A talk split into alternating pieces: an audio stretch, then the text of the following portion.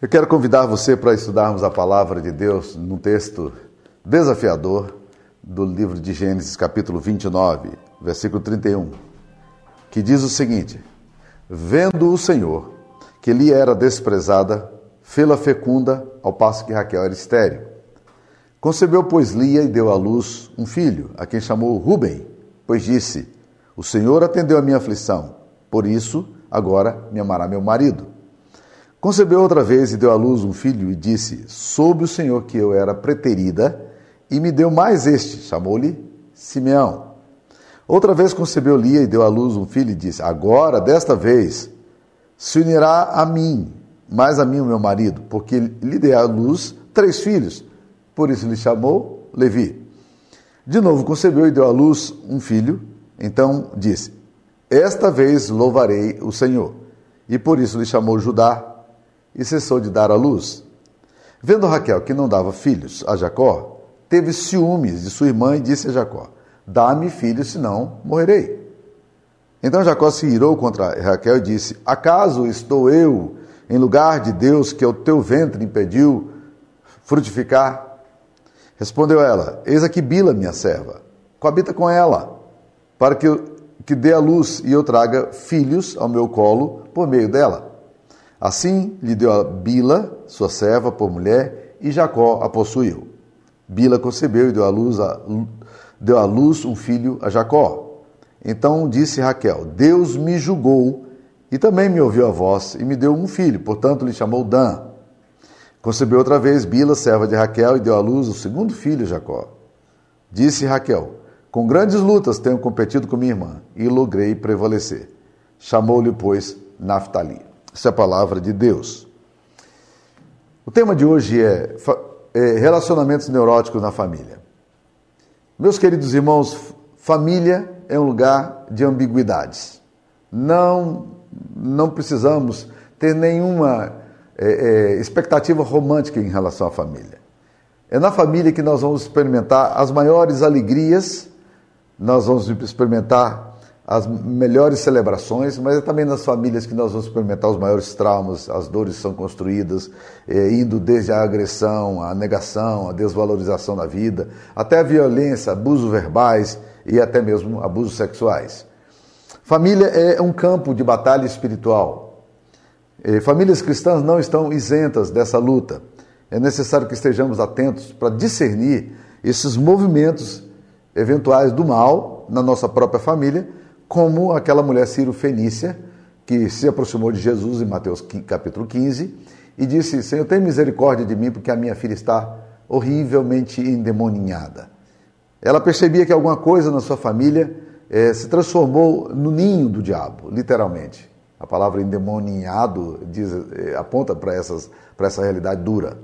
E aquilo desestabilizava a família inteira. Muitas vezes nós temos distorções graves. Às vezes nós temos problemas é, psiquiátricos graves, problemas emocionais graves. Ah, o que varia muito, às vezes, é, é a, a, intensidade, que ela vai desde uma intensidade leve até uma intensidade muito grave. Algumas famílias trazem problemas genealógicos que só a cruz de Cristo pode romper. Por isso que o apóstolo Pedro fala de uma forma maravilhosa, uma promessa lindíssima, né? Ele nos diz: não foi por ouro ou prata que fosse resgatado do vosso fútil procedimento, mas pelo precioso sangue, o sangue de Cristo. Ele está dizendo, nós fomos resgatados do fútil procedimento, e Pedro diz, que vossos pais vos legaram. Nós temos um legado de fútil procedimento, de futilidade. Isso atinge a gente e propaga-se em nós. Nós não apenas sofremos o impacto dessa futilidade, mas nós também transmitimos a futilidade às próximas gerações. E o Evangelho, a mensagem de Cristo, o sangue de Jesus tem poder para poder é, destruir essa, é, esses elos malignos e diabólicos que tantas vezes se manifestam na nossa família. Então, família abrigam, abrigam contradições. E esse texto aqui é um texto muito claro. Veja só o que acontece nesse texto aqui. Família pode se transformar em lugar de barganha e manipulação. É a primeira coisa que a gente aprende aqui nesse texto. No, no lado de Jacó, nós vemos relacionamentos sendo construídos nessa relação de compra e venda. Labão negocia Raquel quando lhe pede em casamento. Betuel, o pai de Raquel, na verdade, Labão irmão, né? ele, ele, ele aceita a oferta depois que, que Eliezer lhe entrega o preço do dote. Agora, quando ele então vai se casar com aquela, com aquela mulher, a Bíblia nos diz que o pai de Raquel a substitui por Lia, que era a irmã mais velha. E a gente conhece muito bem essa história. Raquel, o que, que faz? Esse texto aqui nos mostra que Raquel ela, ela usa, ela instrumentaliza Bila, a sua serva, entregando-a a Jacó para ser possuída por ele. Bila é uma serva instrumentalizada. Ela não tem voz nem vez, ela não pode decidir, ela é escrava. Ela participa da família como objeto de troca.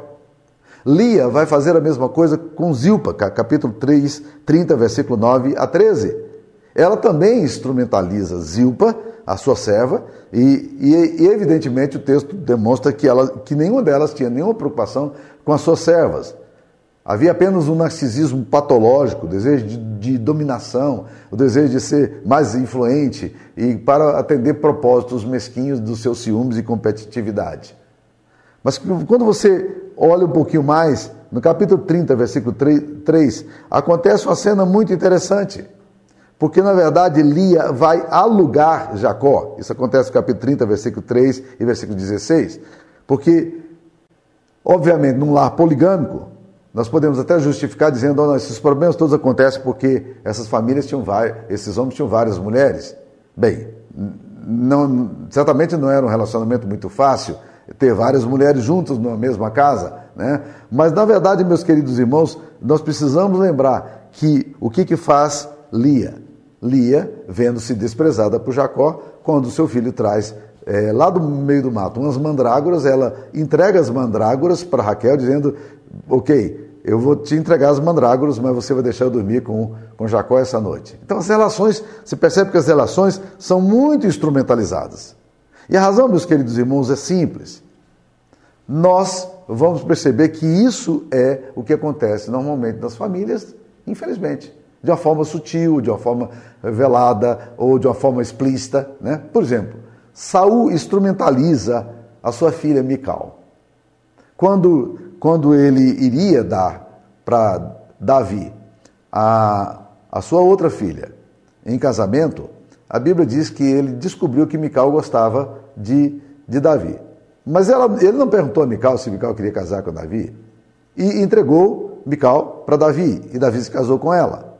Posteriormente, a gente sabe o que, que Saul faz. Quando Davi tem que sair correndo de casa, é, é, quando Davi sai correndo de casa, Saul, enfurecido, pega Mical e dá Mical para um outro homem. E depois, anos depois, quando, já, quando Davi assume o reinado de Israel, ele volta com uma condição. E ele faz essa condição com o mandante do exército, dizendo assim: Eu quero minha mulher de volta. Só que essa mulher já estava com outro homem, já tinha outro, construído outra família. E esse homem vem chorando atrás de Davi, lamentando a, a, mulher que ele ama e que agora Davi faz questão de, por causa de uma afirmação que eles têm necessidade de fazer, ele, ele, ele então faz com que aquele homem seja desprezado e abandonado por Mical, que a gente percebe que não estava muito identificada coisa nenhuma com Davi, porque depois, tempos, dias depois, a Bíblia diz que ela despreza Davi no seu próprio coração. Então vocês vão percebendo, meus queridos irmãos, que, que essa questão da instrumentalização é, familiar, da manipulação familiar, ela é muito constante nas escrituras sagradas. Mas seria diferente nos nossos ambientes domésticos hoje? Vamos tentar entender. Existem mulheres hoje que manipulam o seu corpo para gerar desejo ao marido sem satisfazer o seu marido. Por que, que elas fazem isso? Porque elas usam o corpo como arma. É uma forma de, de se oferecer, mas sem querer dar aquilo que, que é direito no casamento. Então, na verdade, é uma, um, a, o corpo se torna uma moeda de troca. Isso é instrumentalização. Ah, cônjuges, muitas vezes, não é, um ganha mais do que o outro e eles não dão dinheiro para o outro para obrigar o outro a ser é, a dar uma contrapartida para receberem favores. Então negociam benesses. Se o outro não, não der o que esperam, eles não farão. Filhos também podem instrumentalizar pais e pais podem instrumentalizar filhos. Muitos casais em suas brigas colocam os filhos no meio de, uma, de um fogo cruzado, transformando o outro em vilão, jogando os filhos um contra o outro no cônjuge, principalmente quando eles estão passando por, essa, por esse momento de divórcio. Quantas vezes eu tenho que aconselhar os pais que estão divorciando e dizendo: olha, querido, não faz isso não. Não coloca seu filho contra sua mulher, sua ex-mulher. E o contrário também falo para as mulheres: não coloque seus filhos ou suas filhas contra o seu ex-marido. Isso é péssimo na formação afetiva, na identidade sexual das crianças, dos adolescentes, dos pré-adolescentes, mas os pais não querem nem saber, eles querem favor, eles querem aceitação e eles vão fazendo coisas de forma sutil, maligna, é, sem perceber muitas vezes, se é que não percebe, né, para que tenham a atenção do outro e joguem o filho contra o, o seu próprio cônjuge, o seu ex-cônjuge, né? Ah, o, caso, o caso mais maligno que eu vi em todo o meu ministério, poderia dizer, é dessa questão de instrumentalização, aconteceu é, de uma garota, de uma mulher que me procurou um dia, é, falando coisas horríveis do seu marido. Nós morávamos nos Estados Unidos e ali a questão da violência doméstica é tratada com muita seriedade. E as denúncias que ela me trouxe eram denúncias muito sérias. É, primeira denúncia de que ele, na verdade, tinha estuprado, é, a estuprado no casamento, que ela não queria ter sexo com ele e ela foi obrigada a fazer isso aí. E ela começou a criar um enredo, uma história muito grande, muito horrível contra aquele rapaz. E, e aquele rapaz era, era um rapaz bom, ele não era um homem desajustado. É, causava estranheza tudo que ela estava falando, mas ela estava sendo muito convincente. Eu fui conversar com ele e ele disse: não, não tem nada disso, nada disso aconteceu. Mas aí era palavra de um contra a palavra de outro. Bem, os anos passaram, um dia essa mulher me procurou, e já estavam separados, divorciados já, e ela me contou o que, que de fato tinha acontecido. Aquilo batia na cabeça dela, na consciência dela, e ela então, anos depois, haveria de me procurar para dizer o seguinte: Pastor, naquela época eu usei a igreja, eu usei meus amigos, usei o Senhor para falar contra o meu ex-marido é, fazendo acusações horríveis contra ele, é, simplesmente porque eu não queria mais permanecer no casamento. Eu estava apaixonado por outra pessoa, então eu criei todo um enredo que justificasse a minha decisão de divorciar, como de fato fiz. Eu queria te pedir perdão por isso. Bem, eu fiquei grato é, por ela ter se arrependido e muito enfurecido por ela ter feito tudo isso com a comunidade, com a igreja, embora ela não fosse da nossa comunidade, mas ela tinha um, vínculo afetivo, a família dela era da nossa comunidade e ela frequentava outra igreja, mas foi horrível a situação. Então a instrumentalização pode chegar a esse nível aí, né? Pessoas instrumentalizam cônjuges para conquistar desejos, é, posições, status, e isso é muito complicado. Então nós precisamos entender que família é um lugar de muita instrumentalização, de muita manipulação. Segunda coisa que esse texto aqui vai nos mostrar é que família se torna muitas vezes lugar de descaso e desprezo nas relações. Olha o que diz o, texto, capítulo 29, versículo 31, o primeiro versículo que lemos. Vendo o Senhor que Lia era desprezada pela fecunda. Lia era desprezada. Lembre-se, há toda uma história. A Bíblia diz que que Jacó amava Raquel e não amava Lia. Ele nunca quis casar com Lia. Lia foi colocada de uma forma atravessada no relacionamento e ele teve que então casar-se com as duas irmãs por causa de uma obrigação, por causa de uma manipulação do seu sogro. E isso levou que sempre, sempre Jacó olha com outros olhos para Raquel. Não era Lia quem o atraía, não era Lia que eu fascinava, mas Deus viu isso.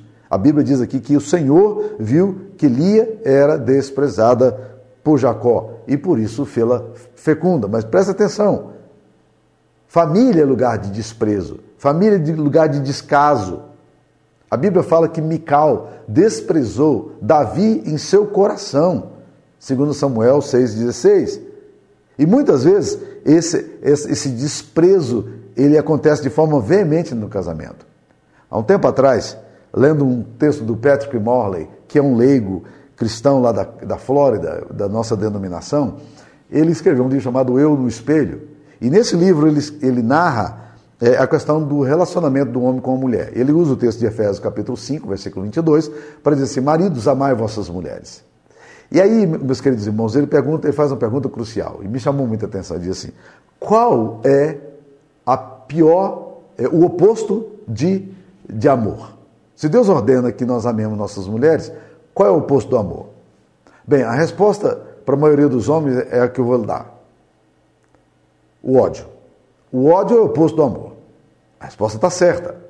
Mas aí ele faz uma segunda pergunta. E essa segunda pergunta as mulheres entendem muito melhor do que os homens.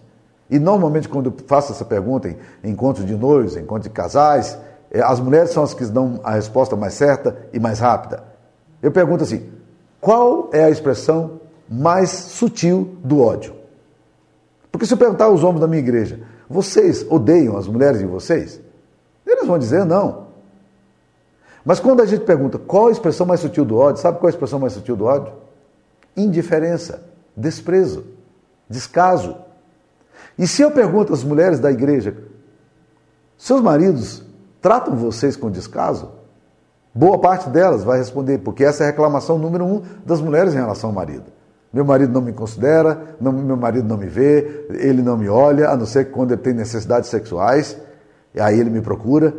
Estão entendendo o ponto, meus queridos irmãos? É, é que esse texto aqui vai nos mostrar que família abriga esse lugar, e não é sem razão que Deus diz que os maridos precisam amar as suas esposas.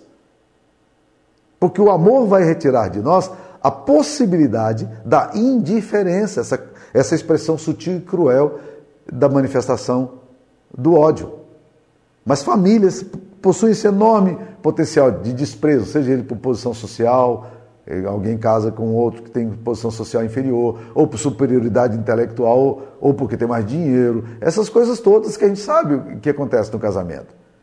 Famílias abrigam lugares não apenas para manipulação e controle, mas também para desprezo e para indiferença. Terceira coisa que o texto vai nos mostrar é que família tem grande potencial de luta e competição. Esse texto aqui é um, um prato cheio para um psiquiatra.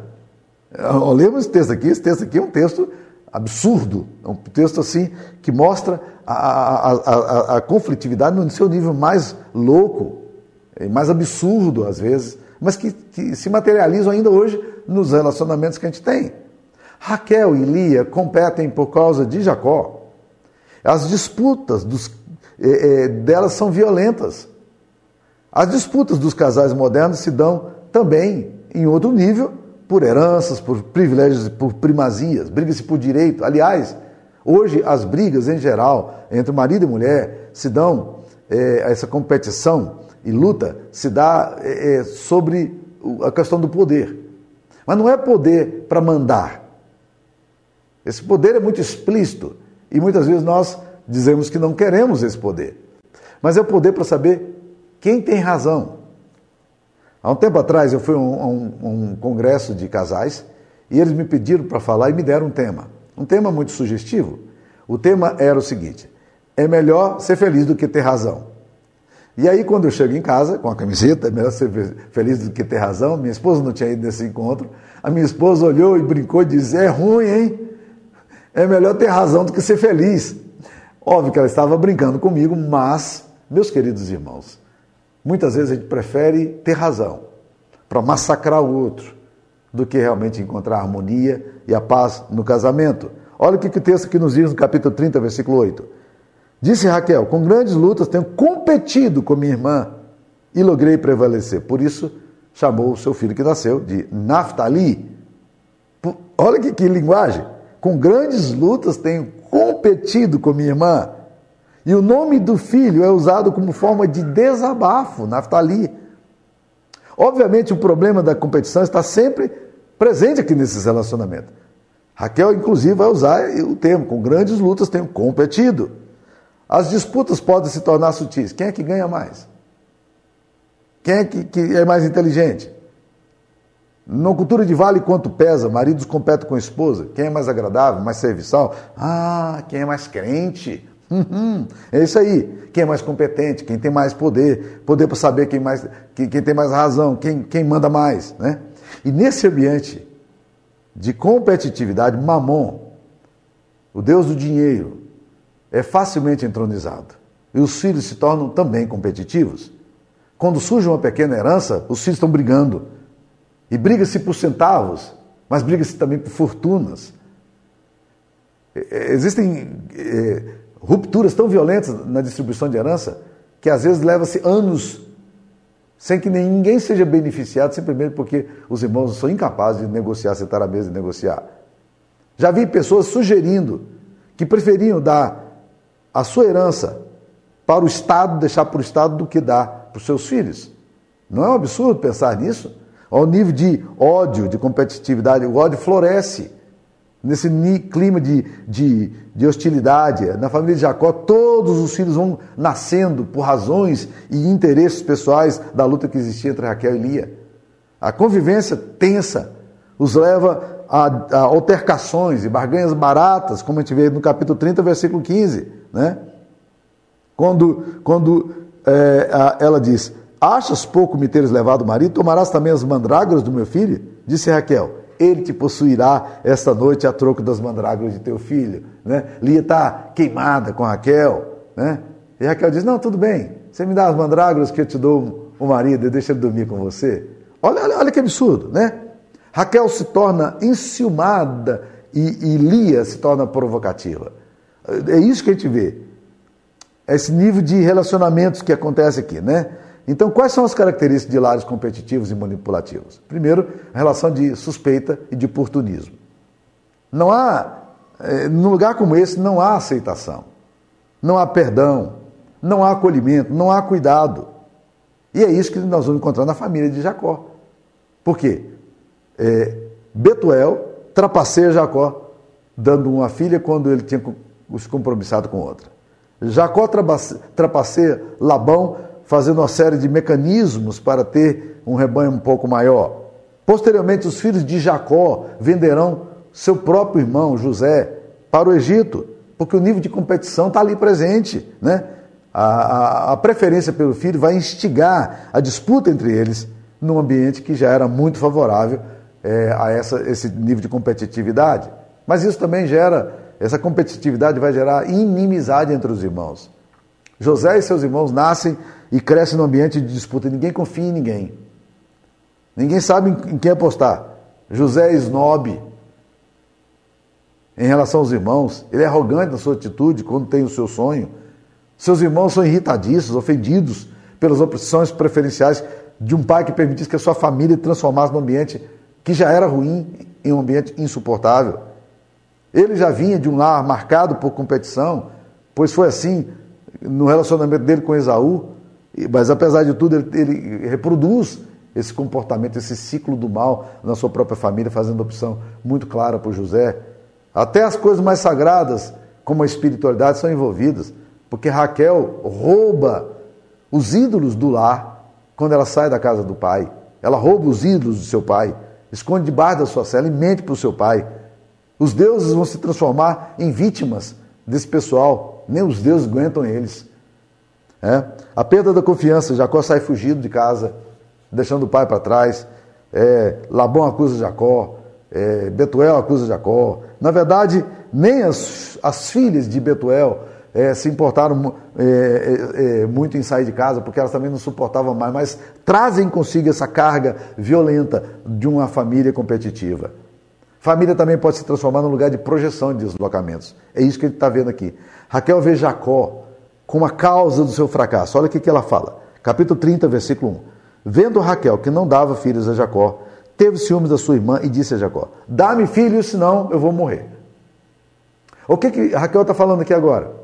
A culpa de eu não engravidar é você. Então você trata de me dar filho, porque senão eu morro. Eu não aguento essa situação aqui. Está tá percebendo aí como ela faz um, uma projeção e um deslocamento para cima do seu marido?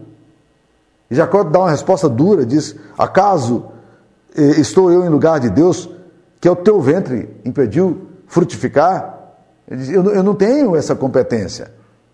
É uma ira inconsciente que está ali na, no coração de Raquel. Mas essa ira inconsciente muitas vezes está presente nos nossos lares hoje também. Existem muitas mulheres que falam: ah, eu não, eu, eu, não, eu, não, eu não pude crescer na minha vida porque meu marido não deixou. Ou o contrário. Homens que falam, ah, eu nunca tive sucesso no negócio porque minha mulher sempre segurou para trás. Ou, minha família é desordenada, meus filhos são desordenados por causa de você. Ou, eu vivo a vida medíocre por causa de você. É, a minha vida não vale nada porque, porque se eu tivesse casado com outra pessoa que me valorizasse. Vocês estão percebendo essas iras é, é, inconscientes que estão aí presentes, que a gente vai, vai transformando em acusação? Deixa eu te dizer uma coisa. Seu marido não é responsável pelo seu fracasso. E preste atenção, você, marido, a sua mulher não é responsável pelo seu insucesso. Cada um de nós é responsável por si mesmo. Mas filhos podem culpar os pais pelo fracasso. Ah, eu não fui bem na escola, por quê? E assim por diante, a gente vai culpando, criando esse mecanismo aí de atribuir ao outro, um ao outro, as nossas frustrações, os nossos fracassos. Mas isso não nos ajuda a crescer emocionalmente, nos transforma em vítimas. Trata-se de um deslocamento é, é, de um mecanismo de defesa que a gente vai criando. E o pai pode culpar a família. A mãe pode dizer, oh, gastei tanto tempo na minha vida cuidando, cuidando de você que esqueci de mim. Pode dizer aos filhos. Ora, você se esqueceu de você porque você não soube equilibrar as suas demandas. Ninguém é culpado pelo autoesquecimento. Ah, os pais falam: ah, minha vida foi trabalhar como um jumento para dar melhores condições para o meu filho. Será que essa atitude de, ser viciado em trabalho foi algo positivo e, e, você agora pode se desculpar pelo seu fracasso, atribuindo isso aos filhos, ou à mulher, ou à família? Eh, quem tirou quem de quem? É, olha como é que a gente não, não cresce em maturidade quando tem esse tipo de atitude, né? Ah, então a gente vai julgando e culpando o outro porque família tem esse poder tremendo. Mas olha aqui, o texto não para. Se a gente acha que já tem muito, o texto não para, porque o texto aqui vai demonstrar também que família é o lugar no qual nós podemos achar que nosso valor está no outro, no que fazemos e não no que somos. Olha o capítulo 30, versículo 19. Isso vai acontecer várias vezes, né? Diz o texto aqui: e Lia, tendo concebido outra vez, deu a Jacó o sexto filho e disse: Deus me concedeu excelente dote. Desta vez, meu marido permanecerá comigo, porque lhe dei seis filhos. Ele chamou Zebulon. Olha o que ele está falando. Ela diz: O meu valor não está naquilo que eu sou. O meu valor está naquilo que eu faço, naquilo que eu ofereço. Então, depois de ter dado à luz a mais um filho, Lia equivocadamente imagina que agora ela terá o afeto de Jacó. Dessa forma, podemos também, erroneamente, acreditar que as pessoas vão nos amar por algo que lhe damos e não pelo que somos. Esse é a antítese do Evangelho. Nós acreditamos muitas vezes que Deus vai nos amar por aquilo que fazemos. Não, Deus não vai nos amar por aquilo que fazemos. O que fazemos é muito pouco. Mas Deus nos ama e, como resposta ao amor de Deus, nós fazemos. Mas nós não fazemos para sermos agradáveis a Deus, nós fazemos porque já entendemos que somos agradáveis a Deus. Nós não fazemos para sermos filhos de Deus, nós fazemos porque nós, nós temos uma identidade de filho de Deus. Então a adoração, o louvor, está relacionado a essa compreensão da gratidão e não a compreensão da manipulação. Eu faço e agora eu sou aceito. E, entretanto, nessa, no casamento isso acontece muito. Desta vez permanecerá comigo meu marido, porque ele deu seis filhos. Essa é leitura de Lia aí. E nós, e nós pensamos muitas vezes nisso. Ah, se eu fizer isso, meu marido vai me amar. Ah, se eu der um carro para minha esposa, minha esposa vai, vai me amar. Né? Ah, eu, eu, eu vou me engravidar, senão ele não casa comigo. Né? Eu vou ter um filho, porque assim eu, eu, eu, eu posso dar mais atenção. Você sabe, esses mecanismos que a gente vai. são formas neuróticas de amar e ser amado. É o que Lia reproduz aqui. Ela usa pessoas para se sentir amada. Os filhos então são usados aqui para entrar nesse jogo da competitividade. Lia toma o presente que o filho lhe traz do campo, Rubem lhe traz as mandrágoras, e agora pega o presente que é dado a ela, do, pelo próprio filho, e vai negociar com Raquel. Olha que loucura. Essa ideia de tentar encontrar o valor da gente na aprovação do outro é angustiante. Se você tem vivido nesse caminho aí, eu queria te encorajar a refletir um pouco mais sobre isso. As pessoas não vão gostar de você por causa daquilo que você faz. As pessoas vão gostar de você por causa daquilo que você é. Faça as coisas não para conquistar amor, Faça as coisas porque você é amada. A sua identidade tem que estar colocada no lugar certo. Todos gostamos de ser apreciados, mas nós não podemos imaginar que, que o nosso valor esteja fora de nós. Nós não podemos ficar mendigando a atenção do outro para encontrar sentido para a nossa vida. Porque ao fazer isso, nós não temos vida própria, nós nos transformamos em satélites e nunca refletimos a própria luminosidade que nós temos dada por Deus.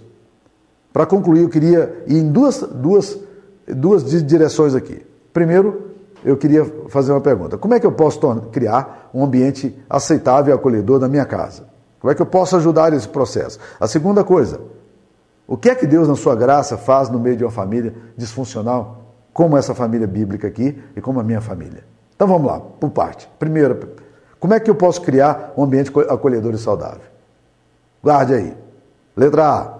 Não use filhos como moeda de troca e barganha. Filhos não nos são dados para que nós os manipulemos. Filhos não são objeto de troca. Lia e Raquel fizeram isso e o resultado não foi nada positivo. Labão fez, é, é Betuel fez isso e no final as duas filhas dele resolveram abandoná-lo sem se despedir dele.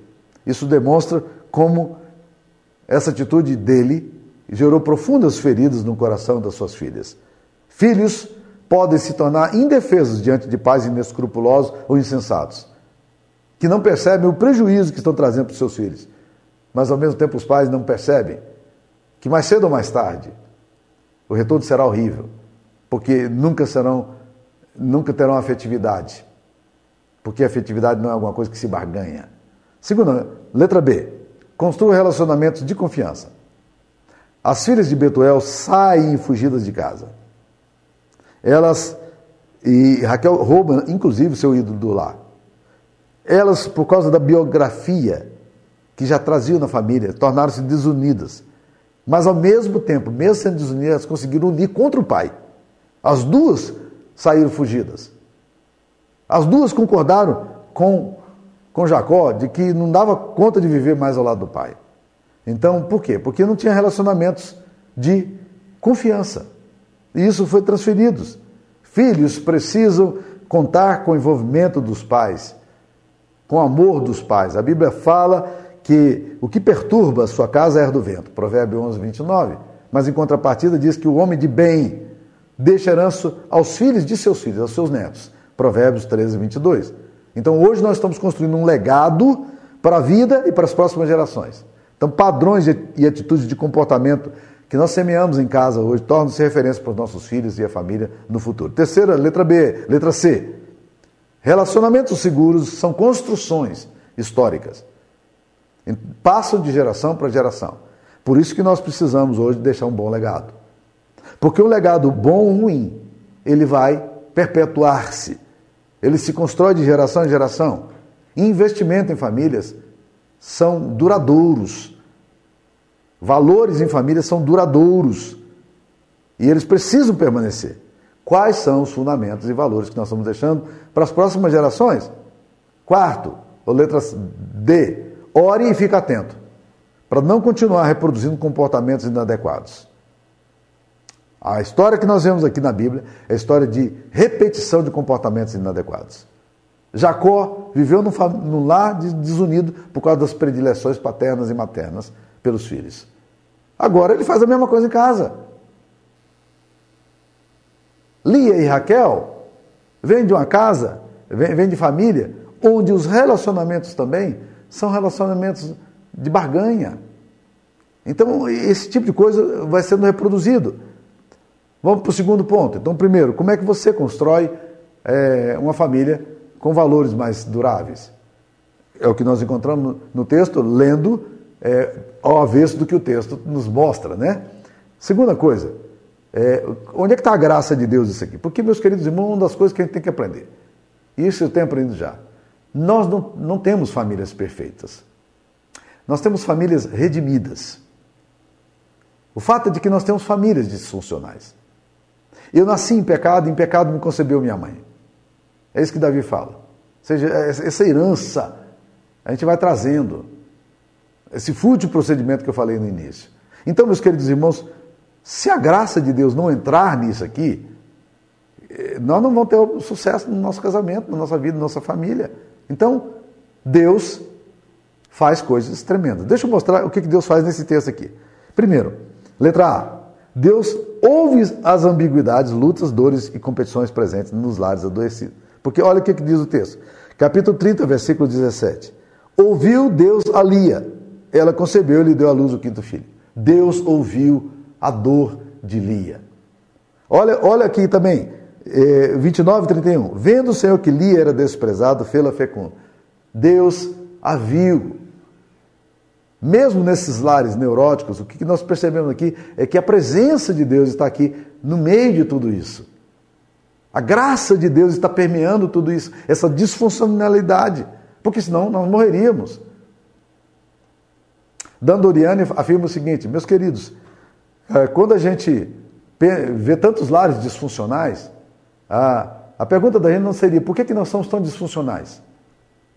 A pergunta, ele diz, a pergunta deveria ser outra. Por como é que nós podemos encontrar graça e saúde em lares tão pecaminosos? Aí ele entra no caminho da, da, da graça de Deus. Né? Raquel eh, tem as suas crises, mas olha o que o texto fala. Deus concede a Raquel o seu clamor. Olha no capítulo 30, versículo 22. E olha que Raquel teve uma crise teológica. Que Jacó disse: Acaso estou eu no lugar de Deus para te dar filhos? Mas olha o que diz o texto de Gênesis 30, 22. Lembrou-se Deus de Raquel, ouviu-a e a fez fecunda. Olha a graça de Deus permeando a crise. Louvado seja o nome do Senhor por podermos entender que no meio da turbulência, das contradições, das ambiguidades, a graça de Deus está aqui. Mas vai mais. Porque Deus não apenas ouve as ambiguidades, lutas e dores de Lia e de Raquel, mas o texto aqui fala que Deus realiza milagres. E esse é um ponto muito importante, porque nossos lares, apesar de pecaminosos, mas com a graça de Cristo, se transformam pelo poder de Deus em lugares da manifestação da bondade e do cuidado de Deus para com nossas vidas. Raquel era estéreo. Deus a fez fecunda. Esse é milagre. Deus traz alegria à sua vida. Esse é milagre. Lares são palcos maravilhosos nos quais Deus revela sua misericórdia e bondade. Eu acho maravilhoso esse texto que eu li aqui. Gênesis 30, 22. Lembrou-se Deus de Raquel Deus não havia se esquecido dela. Saber dessa verdade é tocante. Nós muitas vezes ficamos, vivemos na nossa solidão, no nosso silêncio, na nossa dor, nas nossas perguntas, mas Deus conhece a gente e Deus lembra-se da gente. Louvado seja o nome do Senhor. Em 2014, aconteceu uma, um episódio, só para eu mostrar como a graça de Deus visita os lares. Em 2014, nós estávamos na reunião do conselho da nossa igreja aqui em Anápolis. E quando nós terminamos ali, nós, nós estávamos tentando solucionar um pequeno incidente e o reverendo Potenciando pegou um, um, um, um ligou para um dos diáconos, pegou o telefone dele, ligou para um dos diáconos e, por alguma razão que nós não sabemos o que aconteceu, o telefone dele, a ligação dele caiu lá em Goiânia, numa casa que ele não conhecia. Aí, quando ele ligou lá, e se identificou com o pastor, ele disse: Aqui é o pastor Potenciano, é, fulano e tal, está aí. A mulher disse: Pastor, é um pastor que está ligando para nós, louvado seja o nome do Senhor, só pode ser Deus mesmo. Nós estamos aqui, pastor, de parte de grande angústia. E Deus mandou o Senhor ligar pra, e orar para nós. E depois que o pastor Potenciano orou, ela disse assim: O senhor poderia também orar por minha irmã? Vocês estão percebendo Deus, como a graça de Deus visita os lares? O pastor Zé Carlos não ligou para aquela casa. Ele ligou para um outro telefone aqui em Anápolis, caiu em Goiânia, na casa de um lar atribulado que estava buscando uma resposta, de uma, uma, família cristã que precisava de uma oração de um pastor, e Deus manda. Como Deus se lembra e cuida da gente. Não é maravilhoso isso aí? Agora, nessa família adoecida aqui, Deus revela sua bondade. E outros veem um Deus pessoal que se move entre eles. Não é estranho, quase improvável imaginar que a gente possa vislumbrar a graça de Deus no meio de uma família tão confusa quanto a família de Jacó? O sogro dele era pagão, idólatra, e vê coisas acontecendo e se rende às evidências. E ele afirma no capítulo 30, versículo 27, o Senhor me abençoou por meio de ti. Ele, apesar de ser pagão, ele diz: Yahvé, o seu Deus me abençoou por meio de você. Porque Deus manda, que bom saber disso, né? Que Deus vai usar. Gente, é a graça de Deus. Nesse lugar onde se manifesta a bondade de Deus. É a graça onde não há virtude nenhuma. Esse texto aqui nos aponta para a cruz de Cristo. Nós somos seres ambíguos, desencontrados, contraditórios, ambiciosos, manipulativos. Desejamos é, ser respeitados, queremos honra, queremos status. Mas, mesmo tão ambiciosos e tão egoístas, ah, vemos a graça de Deus interpenetrada nessa maravilhosa presença na nossa história que faz toda a diferença. E é dessa família que Deus realiza um grande milagre e vai levantar um governador num país estranho, que era a maior potência política daqueles dias. José, nos todos os desencontros, Deus pega José e transforma o mal em bem, como ele posteriormente afirmaria. Eu espero que Deus abençoe sua casa.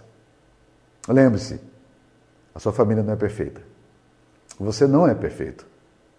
Mas a graça de Deus visita-nos, nos vê e nos acolhe, porque é assim que é o Evangelho. Que o Senhor esteja contigo. Uma semana de paz a você, meu irmão. Fique com Deus.